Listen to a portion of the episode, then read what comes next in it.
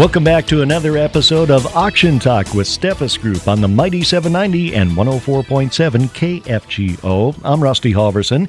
In studio with me, third generation auctioneer Max Steffes of Steffes Group. Welcome back, Max. How you doing?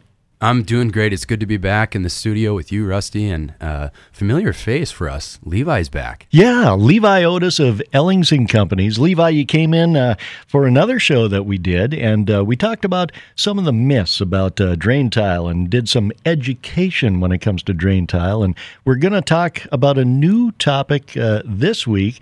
Uh, something that's uh, probably near and dear to your heart, something you've been working on for several years now. Tell us what you got going on, Levi. Hey, thanks. Thanks, Max. Thanks, Rusty. Um, it's nice that it's kind of warming up after our little cold spell. and uh, it, not, not, not too long a time, we're going to start seeing the geese coming back this direction. And uh, um, we know we have about two hunting seasons in this in this state, spring and, and, fall, and for some reason, sometimes they blend together. But uh, uh in 2020, we went live with QR posts. Um, uh, it's a posting company that we put QR codes, no different than any QR code that you've seen now in the last several years. Uh, put it on posted signs for a way uh, for farmers to help manage all the requests that they get, uh, either from hunters or hikers or snowmobilers or um, bird photographers, watchers, yeah. bird watchers. So uh, obviously, in our neck of the woods, hunting is the the uh, dominant uh, request that farmers get. But around the country, it's it's a whole slew of different things. So um, we started that back in 2020 is when we went live. Okay. Um, that my brother-in-law is a web developer and he's my partner and uh, he was living in Denver at the time and the news I don't know if you guys remember the posting laws coming out about electronic posting. Electronic yeah, it was right before they developed electronic posting which wasn't great timing on my part but the farmers were mad because they had to go out and, and post each piece of property mm-hmm. and and felt every like right? every year, yeah. right? Or if the signs lasted, they didn't have to, but people because knock them down. Generally, if land is not posted, it's kind of considered to be open land. Is that correct? Yeah, in North Dakota. Okay, there might be another state. I'm trying to think off the top of my head. Uh, but most other states are presumed to post it, meaning oh. no different than your backyard. If somebody comes and sits on your patio, you're kind of like, uh, you know, what are you doing? Yeah. You should probably ask permission. Um, but North Dakota, if there's no sign and now no electronic posting, you can still enter somebody's property to hunt or do whatever you want. Um, so are you that required was, to check the electronic post. So if, if far, you, or hunters are, yeah. Okay, so if you pull up to a quarter of land and it is it is uh, there's no sign. There's no sign. You're supposed to go on the GIS site and check to see it's not electronically posted. Correct. And if it's if it's not, you're good to go shoot geese or yep. pheasant or deer or whatever. Yep. Huh. Yep. Exactly. So there's still some heartburn with that because um, you know somebody might not post it. Uh, if you're an out of state landowner, like if you live in Moorhead and you have land in, in North Dakota, you can't electronically post. So then you have to drive over and post your uh, property physically. Really? Um, so that's it, that's a little difficult. Um, and I understand what Game and Fish is trying to do. They're trying to make you know make everybody happy. It's it's a little cumbersome, um, but it is there, and I think it could be a great template for maybe even the rest of the country. Um, but at the same time that they were dealing with that, my brother-in-law called and he's like, "Why do our hunting friends hate our farming friends, and why do our farming friends hate our hate, hate our hunting a little friends?" Friction, friction yeah. from time to time. And we grew up in Devil's Lake, right? And yeah. and uh, we'd go hunting with our buddies, and and obviously you're going to school with farm kids, so it wasn't as hard to find hunting land as maybe somebody driving from Wisconsin or Fargo or Grand Forks or wherever. Yeah. Um, so it wasn't a thing to us back then.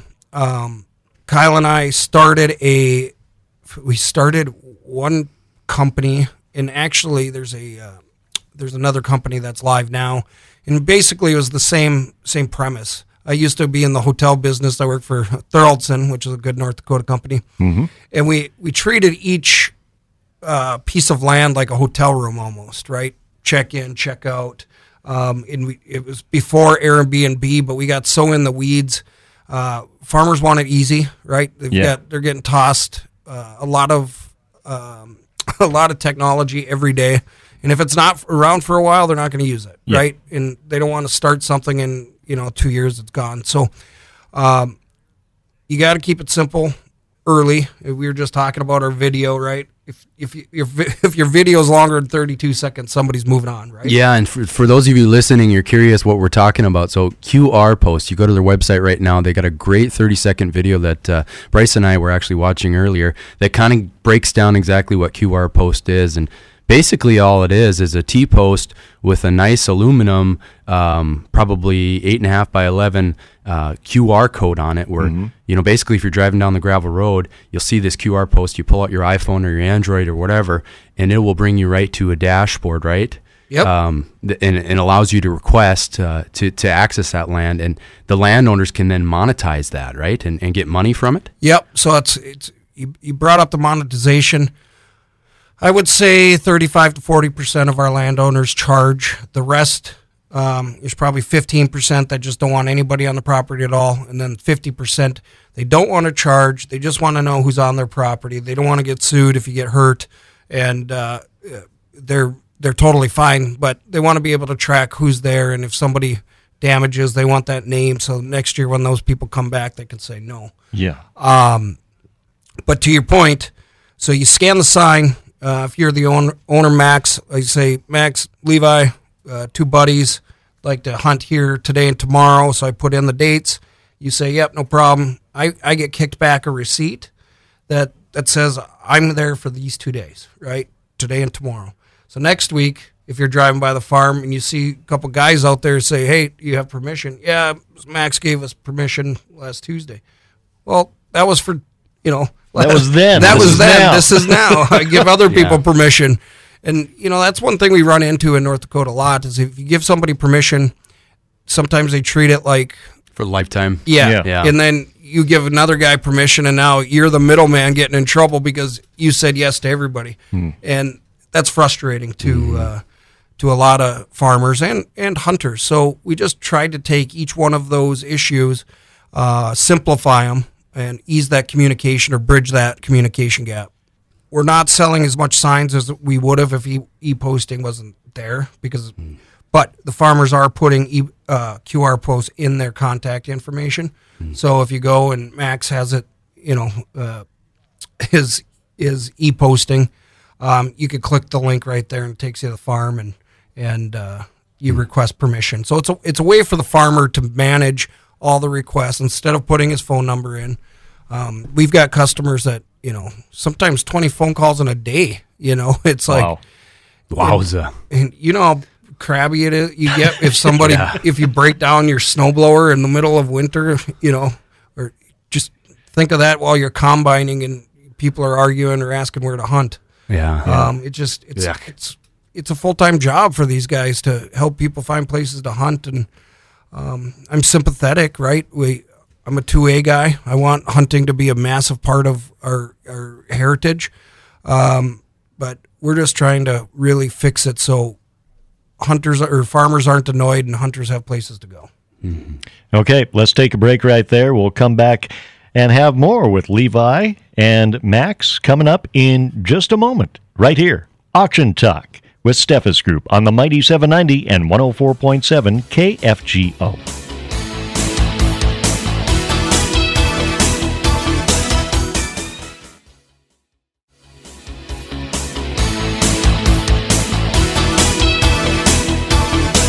Welcome back to Auction Talk with Steffes Group here on the Mighty 790, 104.7 KFGO. I'm Rusty Halvorson. In studio with me, Max Steffes and Levi Otis. Uh, Max, Levi, we've been talking about uh, something that Levi has uh, QR posts.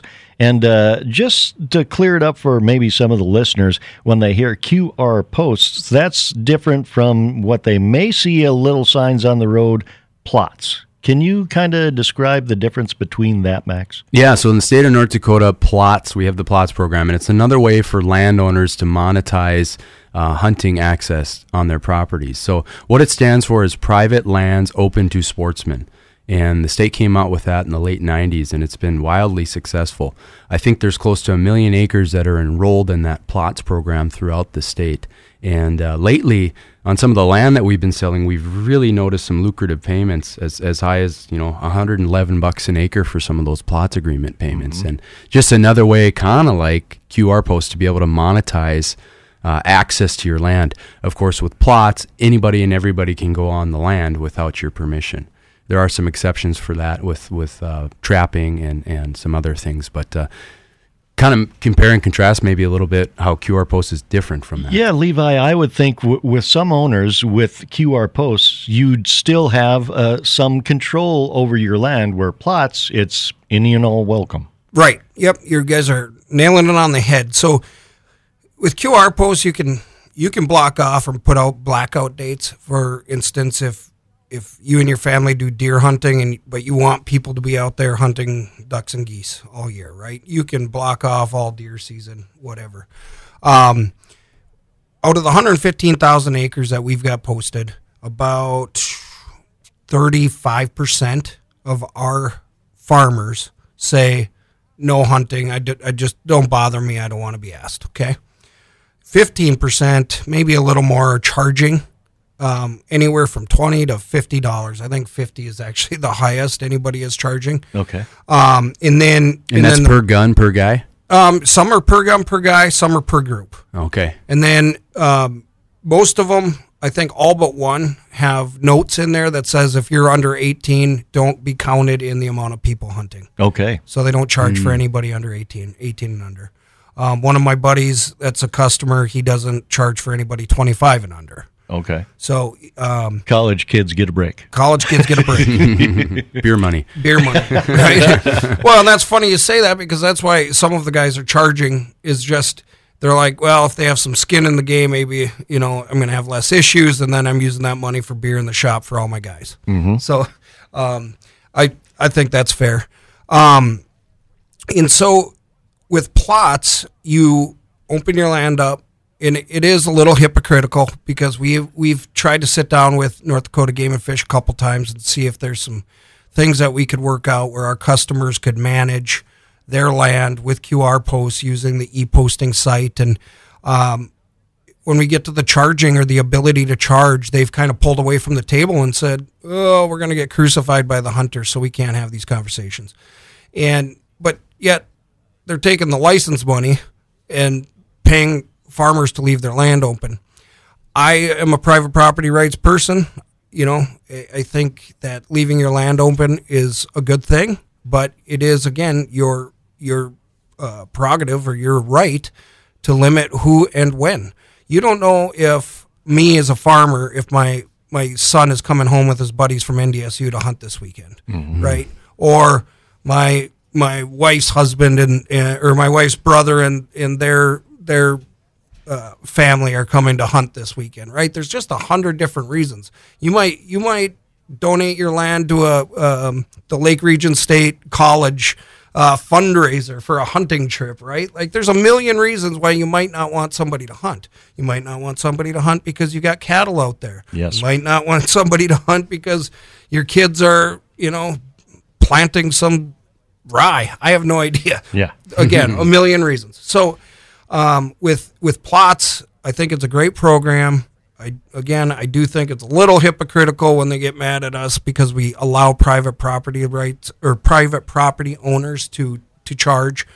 Um, so someday we'll, we're going to get around that. I think I'm I'm pretty positive. The rest of the country, uh, as you guys are aware. you know, you can go get a hunting guide for six thousand bucks for a week, right? What's the difference? That guy's paying somebody to be on their land.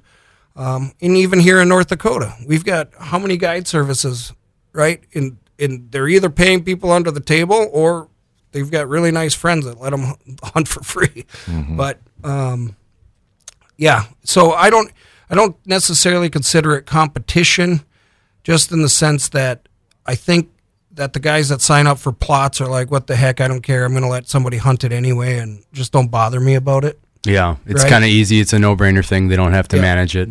Yep, and exactly. There's some merits in that, but certainly QR Post offers a little bit more, a tremendous amount of care and control that you you otherwise forfeit, as both of you guys said, with with the plots arrangement because that is open 365 days a year for people to, to hunt as long as the season's open. Yep, absolutely.